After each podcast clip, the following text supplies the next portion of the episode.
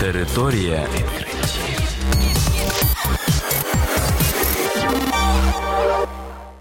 Вітаю вас у програмі Територія відкриттів. Кілька слів про новітнє та надзвичайне. У студії для вас працює Богдан Нестеренко, і сьогодні ви почуєте про наступне.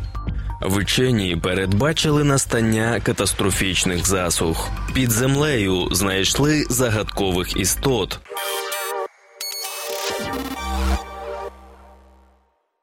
Група китайських вчених назвала регіони на планеті, які більше за інших схильні до загрози найсильніших засух у зв'язку з ростом глобальної середньої температури.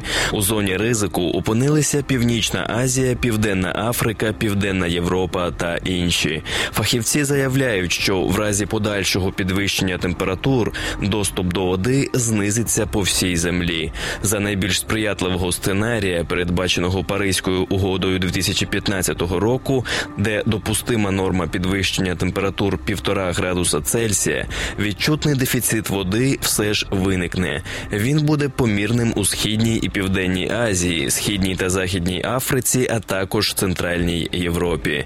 Більше до цього схильні Північна Азія, Південна Африка, Південна Європа, Середземномор'я, Ісландія, Гренландія і Аляска. В цілому ж водозабезпеченість скоротиться по всій землі, а від посуд Сух страждатиме на 117 мільйонів чоловік більше.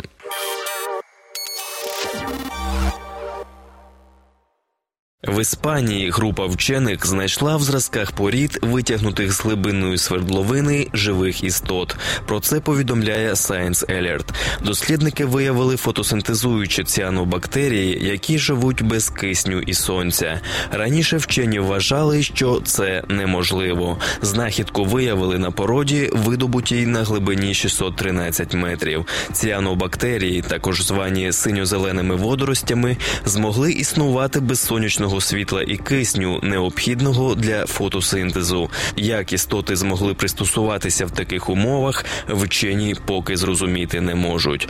Імовірно, водорості змогли змінити фотосинтез на окислення водню. Подібний механізм вже спостерігався в деяких ціанобактерій, але вважався допоміжним, а не повноцінним джерелом альтернативної енергії. А на цьому програма Територія відкриттів підійшла до кінця. До нових зустрічей. Територія відкриттів.